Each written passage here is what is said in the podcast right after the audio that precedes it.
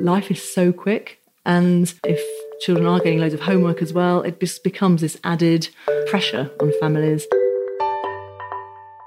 For me, family learning shouldn't be about come on, sit down, let's do some reading and writing together, or let's do, let's practice your numbers, or let's do this. It should be about incorporating learning into just normal activities that you're doing as a family anyway. Welcome to the Lessons Outside the Classroom podcast. I'm your host, John Anno, and this is the place where I interview experts and professionals about a range of topics related to the development of soft skills in children. You'll also get practical tips and advice on how you can help your child develop these skills. If you have any specific topics you'd like covered, please email on lessonsoutside at gmail.com. Today, I'm talking to Julie Dunford, the co founder of Family Learning School. Inspired by the Finnish education philosophy where less is more, her vision is to establish a brand new model of primary education in the UK. During our discussion, we talk homework, parental influence, as well as the challenges of being a parent today. I'm really pleased today to have with me uh, Julie Dunford, who's the co founder of Family Learning School. That's right, and Director of Teaching and Learning of Family Learning School, which we abbreviate to FLS. Brilliant. So, you are actually uh, my very first interview, so thank you very much for being a guinea pig. It is an absolute honour. Before we start, I've got a few fun questions, if you don't mind, um, revealing a few things about you. Okay. So, uh, first question What's one goal you'd like to accomplish during your lifetime? One goal. Okay. Main one, obviously, to set up an entirely new model of primary education and possibly even secondary in the future. Wow.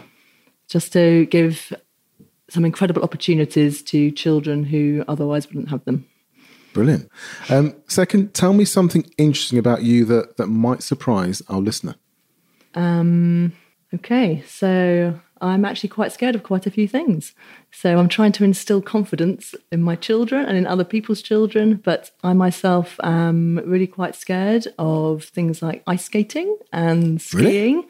And yes, I'm not a very adventurous person, which people probably find surprising when they see the sort of activities that we do with our children at school.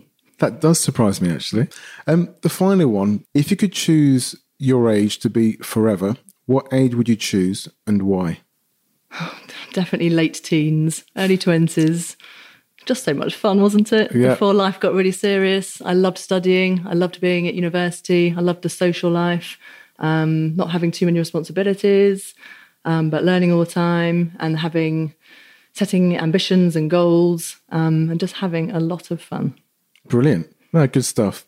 Um, so now we're going to talk a bit about you, about Family Learning School. Obviously, I know a little bit about yourself. We met before, but for our listener, it'd be great if you could just give a bit of a background in terms of your history. I know you've had a, a big sort of past in education, kind of what led you up to starting Family Learning School. Um, yeah, that'd be that'd be brilliant. Okay, so I decided to go into teaching um, after university. I went and did my PGCE for a year. Um, and I loved primary, but I really wanted to teach my specialist subjects, which was languages. And I was convinced that I could get teenagers um, really excited about language learning and open their eyes to what a incredible life skill it is and how many doors can be opened um, if they speak a foreign language.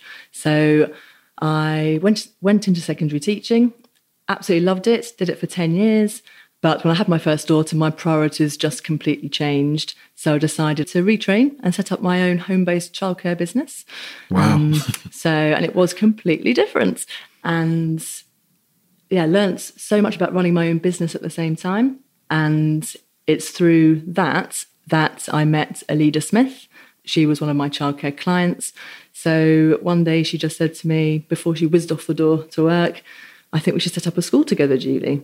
And I said, okay, let's do it. Wow, as simple as that. and it was a bit of a, and then she just ran off to work in, in London. And I was left thinking all day, oh my goodness, this is something that I really have always wanted to do.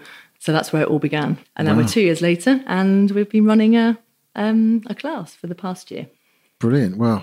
So, yeah, tell me, in terms of the family learning school, what's the philosophy I know, sort of looking at the website, I see a lot about parental involvement. What's your philosophy about the family learning school, and actually, how would you say it differs from, I guess, your your mainstream, um, I guess, primary schools? So when we were looking round primary schools, and this, we're very lucky to be in an area where there's lots of very good primary schools. And the thing that's really struck me and why I wasn't excited about my daughter going into a mainstream school was literally class size. Just the fact that the you know, classrooms themselves are quite small, and there was just seemed to be a lot of children in these class, in these classrooms, and so that was the first thing when we were deciding what our vision for the family learning school was. Was thinking, okay, we need it to be smaller classes. So our class size is twelve to fifteen children. Mm-hmm. Um, being inspired by my childcare setting, where we had where we've got small class, small groups as well, but it's also mixed age, and we decided that the mixed age environment is very, very exciting. It has so many learning opportunities, additional learning opportunities that just come naturally through that mixed age environment. So the family learning school, it's for three to 11 year olds, but for a lot of the activities, it is mixed age. So we have three year olds currently, we haven't got it, uh, currently our eldest children are eight, but they are all in together obviously young children we know that young children obviously yeah. learn from older children but the older children get so much out of learning so much out of interacting with younger children, especially if they don't have younger siblings themselves sure. or if they are only children. You suddenly just see them developing all these skills that, that they didn't even know they had. So just, you know, em- being empathetic and really looking out for the younger children. Um, we take them on trips all the time. So we went to Chislehurst Caves last Friday and immediately going into a dark environment. Um, didn't have to ask them to, but the older children just naturally went and made sure the younger ones were okay and held their hands and went round with them. It was really, really lovely. So, family learning school, small classes um, and mixed age classes. Um, just being a smaller class means that you can personalize their learning. So, at the moment, obviously, everyone knows about testing in schools and standardization and how it can mm. feel like a bit of an exam factory. And we're focusing on personalizing learning for each child, which in a small class with two teachers in each class, you can really do. You can really get to know your children. Yeah. And that is what is so, what makes the job so rewarding. But because it's in such small groups, they also get so much time for different experiences.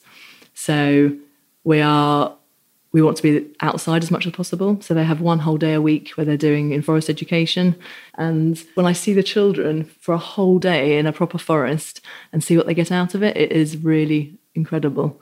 And as an adult, when I've joined them for the day, it's just so relaxing and so calming. and I saw all these commuters coming off the train, local state, the train station, yeah. and I felt a little bit smug that I've been in the forest all day and in the um, yeah, just having this lovely experience. I did. I think, well, if that has a that effect on me, feeling that calm and relaxed after a day in nature, then it must have the same effect on children. Yeah, and it is mainly child led. So, and interesting at the beginning of the year, the children didn't really know what to do. They were saying, well, you know, what are we going to do today? And our forest school leader was saying, I don't know. You tell me. What are we going to do today?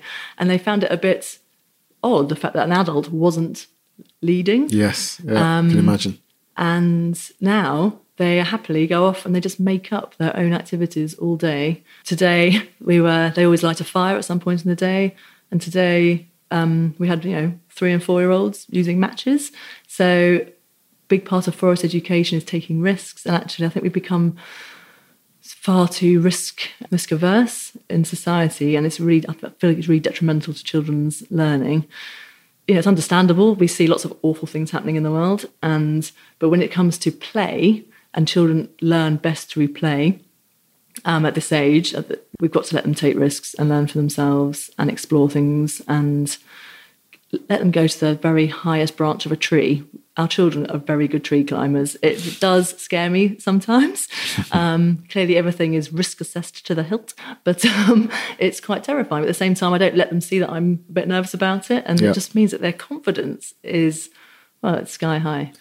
And I think that's something that seems to be coming through. Obviously, there's a focus on yes, academics, but it seems like your approach is something that engenders not just I guess the numeracy, literacy, academia, but what what specific skills would you say come to the fore the most? Again, you mentioned confidence. Are there anything other things? it's generally the C's. So creativity, collaboration, cooperation, communication, coordination, and confidence. So I would say we don't necessarily focus on and we don't plan activities around that, but just from the activities we do, it does come, this comes through naturally. So we are keeping in the ethos of basically most European countries where they don't start formal education until the age of six or seven. That's interesting, isn't it? Because I'm, I'm, i only sort of found out quite recently. So, talk me through how they do it in Europe very briefly. Um, I know Scandinavia, Finland did it six, seven. They start. Yeah, most European countries, but Finland is the one to look at. We actually went to Finland when we decided to do this. We we went on a research trip to visit schools in Finland. Um, spent five days there and spoke to teachers, spoke to parents, spoke to school directors, and they all they're all baffled by our education system.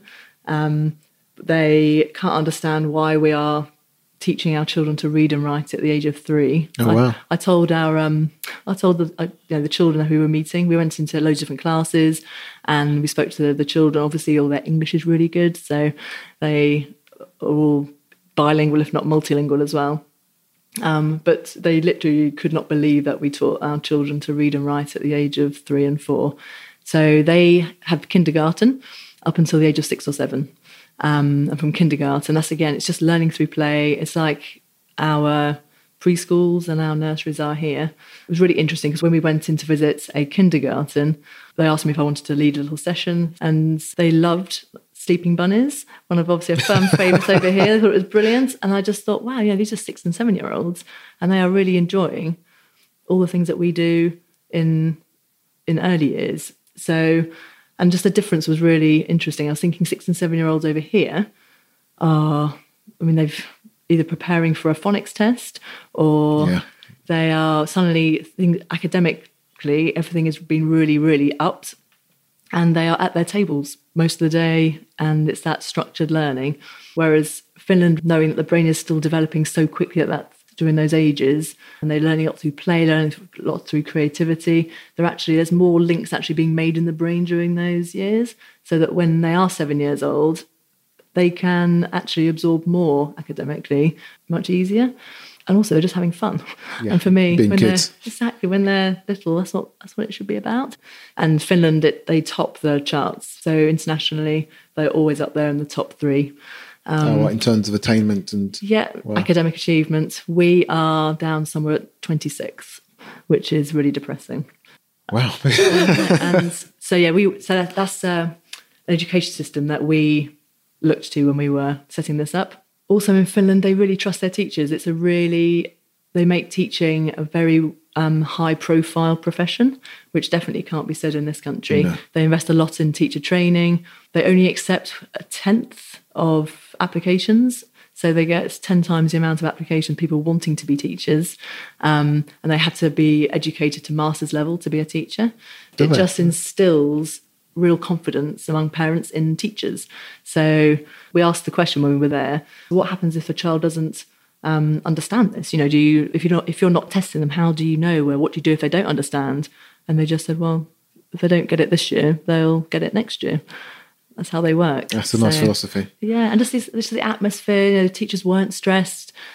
Honestly, in a school over here, teachers are running around doing an amazing job in a very difficult system, and they never get a chance to sit down. They never get a chance to really just talk to colleagues and just enjoy their job. Everything is just like fast paced and on to the next thing with less and less time to reflect. Um, and it creates like a more stressful learning environment for children and obviously stressful work environment for teachers. Another thing that we're doing at the Family Learning School is with our curriculum, we're taking on the Finnish philosophy that less is more.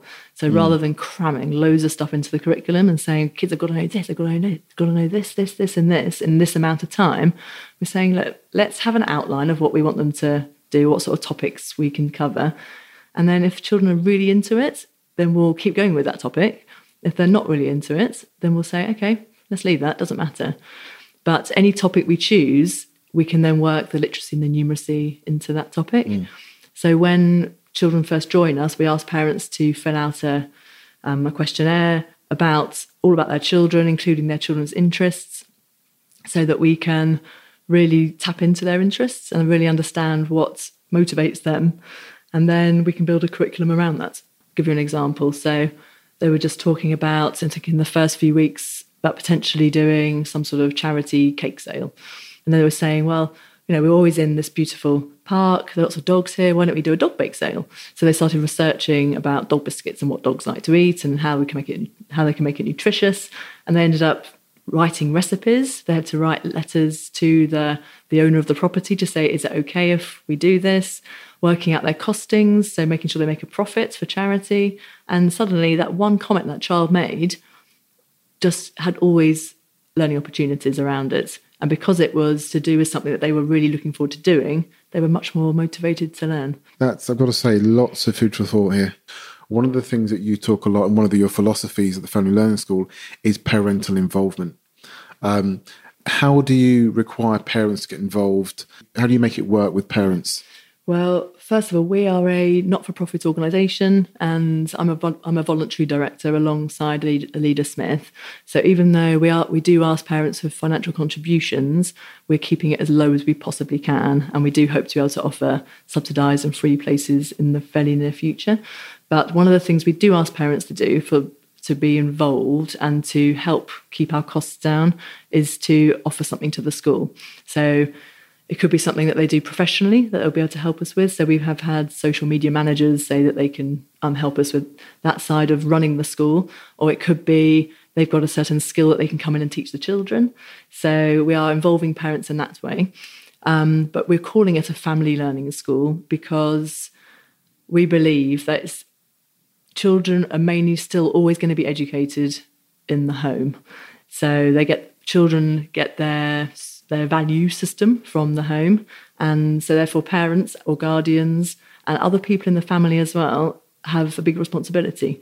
So, even though we, everyone talks about parental engagements, we call it family learning because it includes grandparents as well, or even anyone else in the family. So, we've had grandparents come into our class and grandparents love obviously being involved but also the children get a lot out of the intergenerational mm. um, relationships as well and obviously grandparents have so much to offer they've yeah. They've you know they've lived that much longer. They've seen more life, and they've had their careers. And so yeah, we like to really hone in on grandparents or any other family members as well.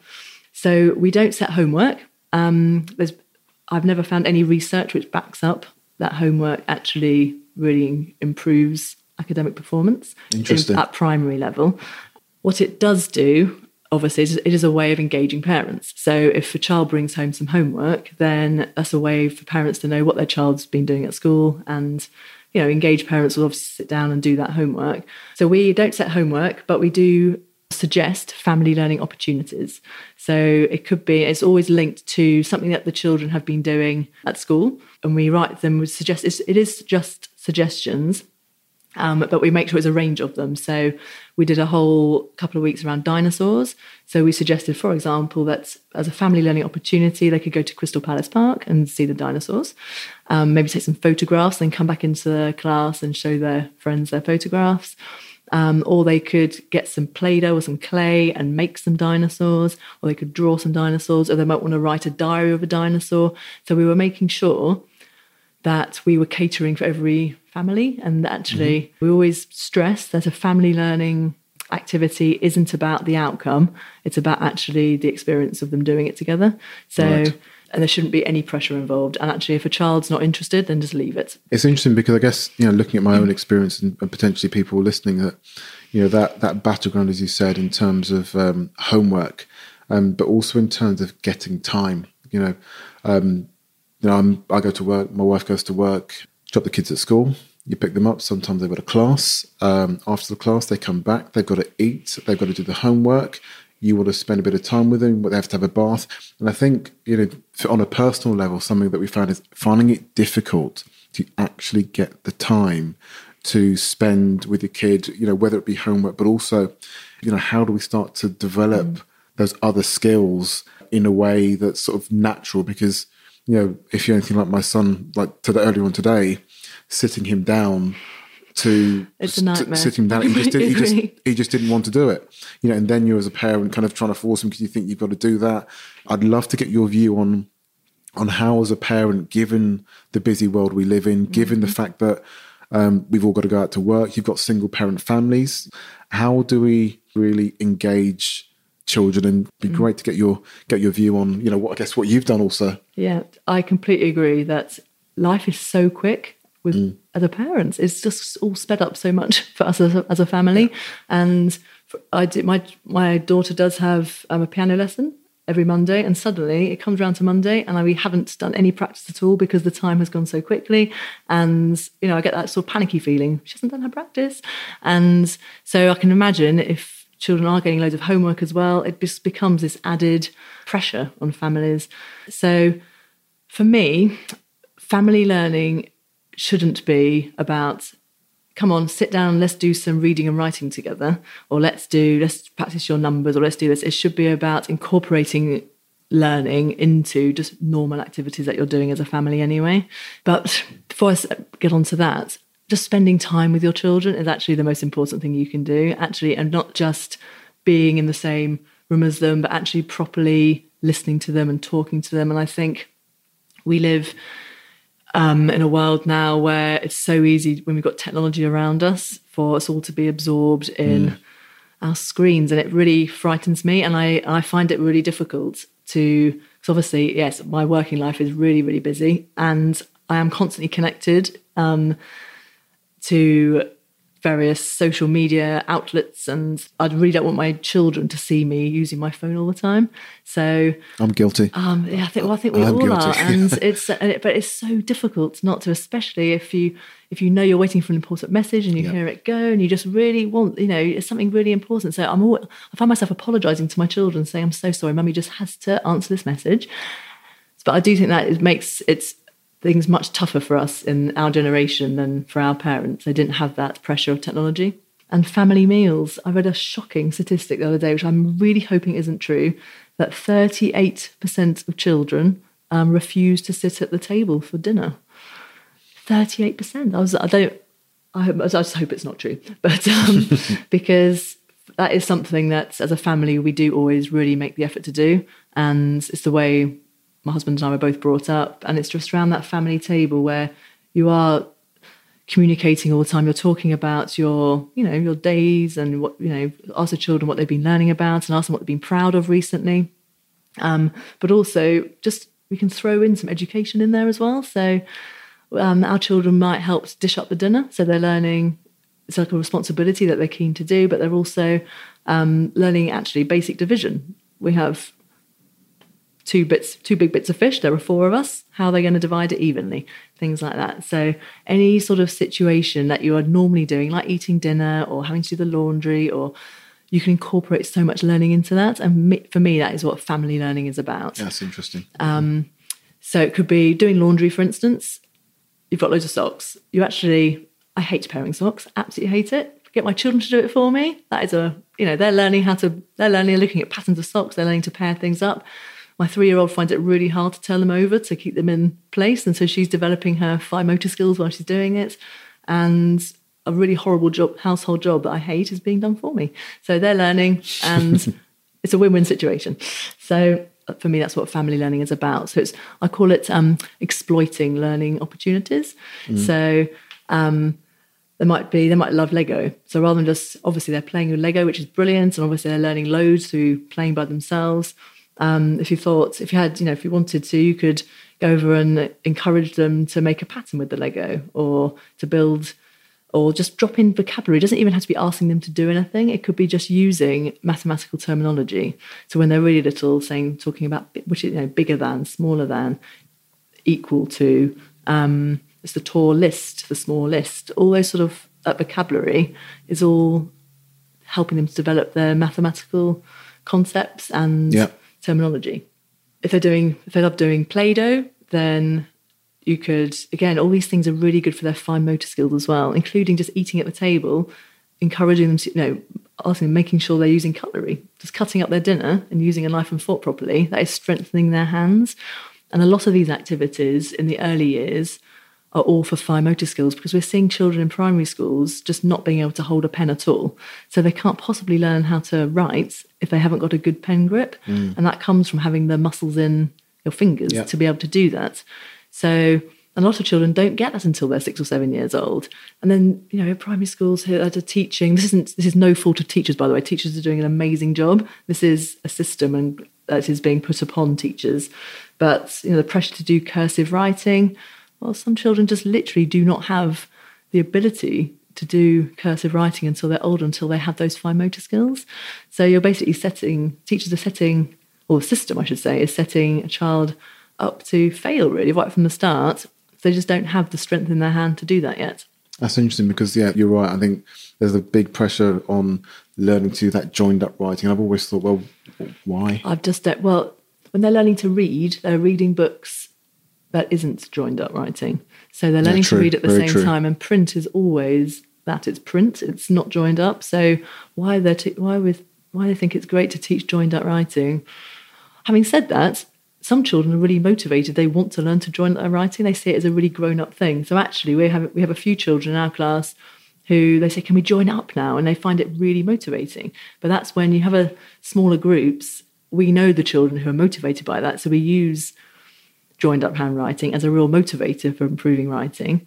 But in the same class, we have children who have been completely put off from writing at all because they've been forced to join up. And actually, when I said, You don't like joining up your writing, do you? And he said, Not really. I said, Well, don't do it then. And then suddenly he writes a whole page of really beautiful writing because he's in print, because he hasn't been, hasn't had that pressure to join us up. And all children are so different. Yes, yeah, no, absolutely. Um, I think just to summarise your, your last point about the parental involvement, it's it's quite reassuring that essentially if it's just about incorporating the learning into everyday life, and there's an opportunity every day. And I think as a as a parent, sometimes you, you're always looking for these classes, and one thing you do realise is that it adds up. There's various classes that we've sometimes sent sort of our kids to. Um, and we're thinking, actually, you know, spending quite a lot of money here. It's so expensive. Um, and actually, are there other ways we can do it for, for less money and actually get more more value? literally for free. I do think we also run the risk at the moment of really overscheduling our children. So they have a long day at school, 8.30 till 3.30, then they're whizzed off to another class somewhere for another hour. Then they come home, have to do some homework. At the weekends, they're off to another class. And it's just too much. And actually they could get, they could learn probably more taking them to the woods, getting them running around in the woods and getting them to build a den, getting them to be creative and actually not telling them what to do, but actually making them think for themselves. Um, but I do think there are so many classes out there. It can be completely mind boggling as parents. And you hear, you know, so and so's doing this class and this class. Oh gosh, am I letting down my child by not Yes. letting them do it? Um, again, that's a, it's a huge benefit of um, FLS that because we have these small groups again, they can get they can do their academic learning the first in the sorry in three mornings. In the afternoons, they do the other classes. So at the moment, we take our class swimming once a week. So I don't have to worry about taking my children to a swimming lesson out of school time because it's in their school time. Um, and on a Friday, we do our Friday adventures. So they go off, we do different trips every single week. So that's another um, reason what, what makes the school really, really special. We do take them out into the real world. So rather than again having to have this pressure as a parent of having to think, oh gosh, I bet we better take our child climbing, we better take them do this, all these different opportunities that, that we have now. It's actually as a parent of the school, it's kind of done for you. So then mm. you don't have, you know, they've done such a variety of activities during the week that you can just sit back and enjoy, I think, enjoy your weekend more. And actually, it's so important for children to have downtime. And I also think for the parents as well, Oh, because as goodness. a as a parent, kind of it's you know during the week and then comes a weekend. It's you know if you've got one kid, that's you know it, a lot. But if you then put on two, three, four kids, kind of you know whether it be football, ballet, piano lessons, whatever else lessons, it's you're, you're forever spending. I know parents are forever in their cars, sort of Yeah. whisking their kids to and from, and you know there's a toll on them because you know you you work potentially all week. You want a little bit of uh, downtime Yeah. for yourself. So lots of things. One thing I saw on your website actually, which I thought was extremely fascinating, was it was a quote from um, I think it was a professor of education called John Hattie. Um, and I'll just quote here. It says, The effect of parental engagement over, over a student's school career is equivalent to adding an extra two to three years to that student's education. I saw that and I was kind of blown away. Um, It's yeah. incredible, isn't it? It's really hard. There's so much research out there, so much about parental engagement, parental involvement, and but it's so hard to quantify it because it's a bit like the softer skills that you were talking about. You can't measure confidence. You can't measure, and it's a bit saying the fact that there's so much involved in actually in a child education. It's really very difficult to say. Well, that child is doing really well because it's because of the parental engagement that's taken place because there's so many other factors as well so that one really stood out for me um, he's a leading educationist educational researcher in new zealand and um, but i can actually believe that Yeah, that's great. And I think the idea of just taking the pressure off, you know, go at their own pace. You know, it's it's, it's easier said than done because I mean, as I said, as a parent, I, I'd love to say, yeah, I'm the chilled out one, and it's really good to to speak to you today about actually, you know, some of the things you're doing and some of the ways that uh, as a parent we can, you know, help our kids and, and not feel the pressure because I do feel that particularly in the UK, there's a lot of pressure. and it is for me i think it definitely comes across with the reading and writing in particular I think it's probably something because, because you can quantify it quite easily. we all have the sets of Biff and Chip and things, and you know, so you know what kind of what level your child is doing. So you know, I, and you can't help but like try your child on like a different, slightly higher level to see how they'll fare, and then like they obviously flounder, and then it gets a bit, and then you feel a bit frustrated, so you start getting frustrated with the child. I mean, I, I am, I find it reading with one of my children in particular quite challenging, just because her concentration and focus isn't quite there yet. And so I've had to really just, if she's not in the mood to do it, I just do leave it alone because it's just not worth getting into it. Um, but then if she suddenly wants to read, and that's something actually which I think is really important, that I will drop everything I'm doing if my child wants to do some particular activity, and I think it's a really good opportunity to do some some really good sort of like learning with them, teaching and learning with them. I will just forget what I'm doing and I'll put it away and I'll concentrate on that because I just think, gosh, this is them actually wanting to do this. This is a, an amazing opportunity for me to teach them something. Not in like again, not in a sit down, let's do this. Unless actually they really want to do it that way. I've my children are both very, very different characters, um, just education academically and just everything. And my three year old, one Sunday, I was on a bit of a mission in my home to get everything clean, everything washed, everything. And I was really quite enjoying myself doing it. And then she comes over and says, Mummy, I'd like to learn to read today, please. Which is, I was like, oh, okay. So I basically put down, the, put down what I was doing and we sat. I just went with what she wanted to do. And we sat for an, it was about an hour. And she wanted Wow. to go through all her sounds. And if I had said, "Oh, no, sorry, I'm too busy, that opportunity might not come up again for six months. I just don't know. But the fact that she said, I want to do this. So that for me was like golden time. I didn't care if the house was dirty for another week. My child learned a lot of sounds that day. And Yeah. then now she knows, and now she still wants to practice them. And I was so proud of her. And I kept saying, I'm so proud of your reading. And so then she constantly wants to do it. And I think that's also um, something that's really important and valuable in family for family learning. and so basically supporting a child. So tell me, because you know you- you've you've got you've set up a school, uh, and you've kind of got that all sorted. It, it was good to hear, actually, what you were saying earlier that actually you've got you have challenges as well, and we are all in it together. And you know it can be it can be hard. As I said, there's, there's such pressure to keep up, and you know with all social media, um, there's this facade of people kind of almost sort of pretending that everything's great, and, and there's that pressure thinking, well, everyone's doing such a good job. Yes, and now that I've just said that about my three year old saying that to me, I don't want any parents to be thinking, oh gosh, my, my three year old has never said that to me. I mean, that's, that's probably one of the worst things I could have said on this. But, um, but yes, I find parenting generally is the most frustrating thing I've ever done in my life. It's makes it, I can get incredibly wound up um, and frustrated by them, especially when it comes. I think it's probably a teacher thing as well. Being a teacher and a parent isn't probably a very good mix because I see other children, so I can't help but compare my children to other children. And I really try not to. And again, I'm I'm, I'm fundamentally against that. But you, when you're emotionally invested in your own child, it's really Absolutely. difficult not to.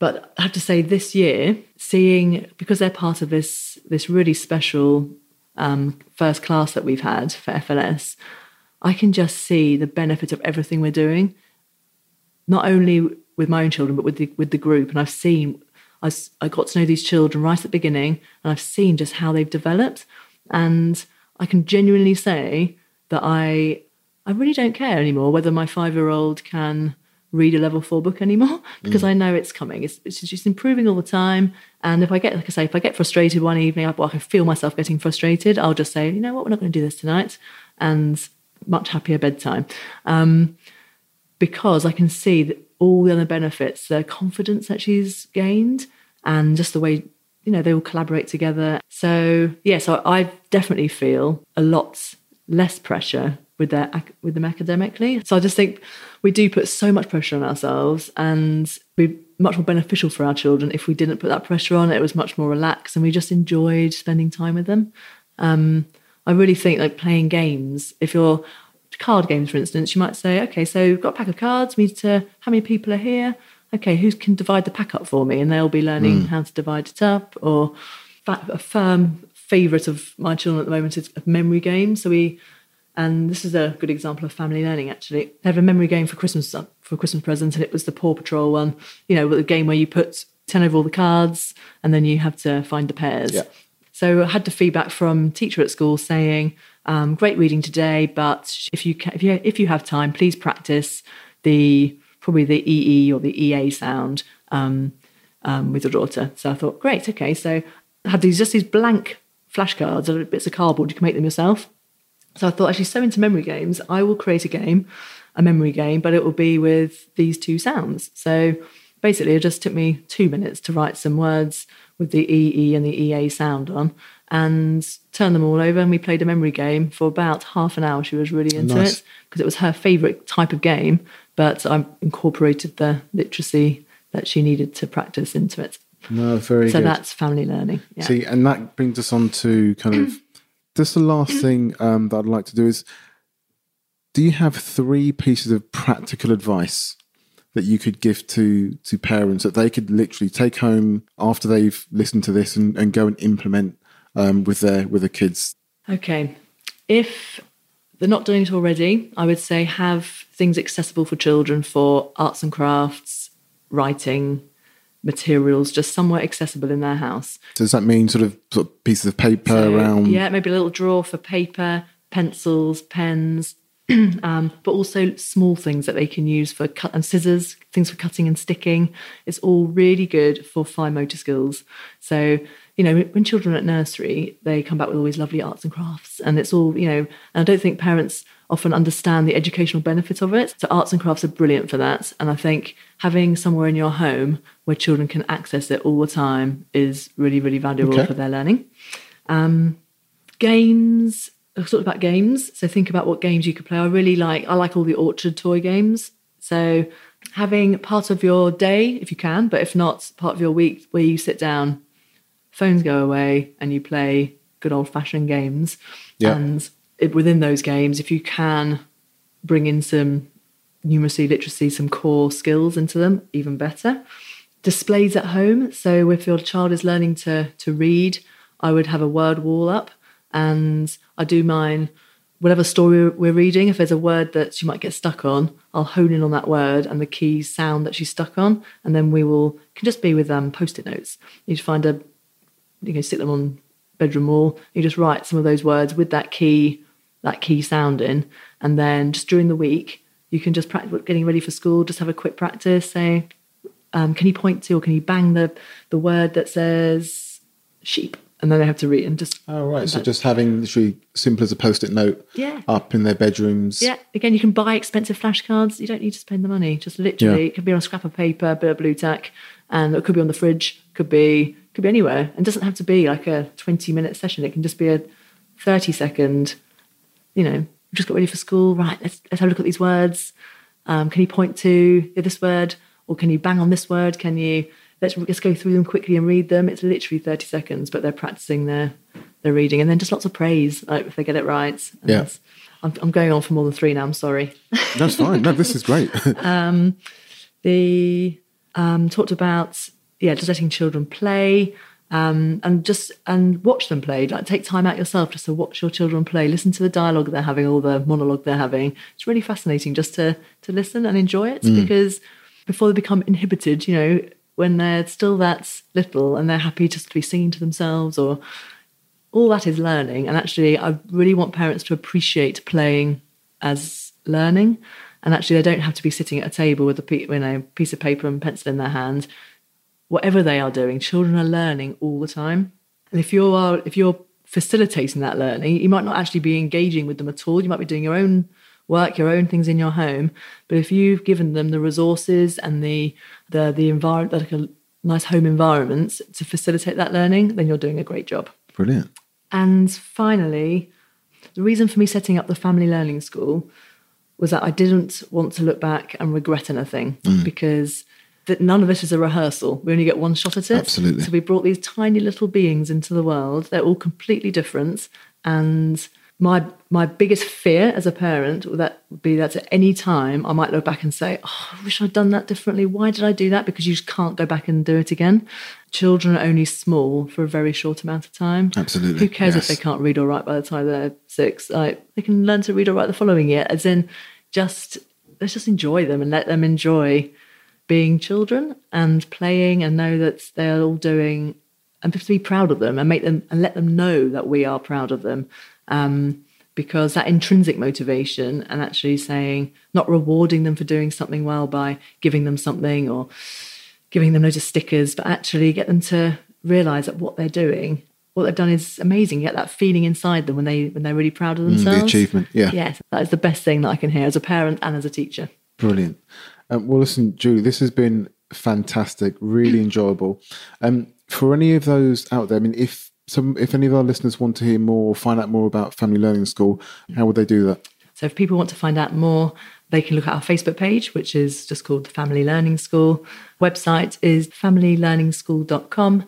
And through that, you can contact us. And we'd be very happy to meet anyone who is interested. Brilliant. Um, Julie, thank you again. Uh, Thank you absolute so pleasure. much. Thank you for Thank having you. me. I No really worries. appreciate it. Thanks, Thank John. you. I really hope you enjoyed that episode with Julie from Family Learning School.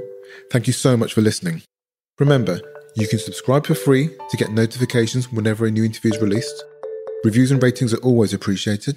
Finally, you can get in touch by email on lessonsoutside at gmail.com.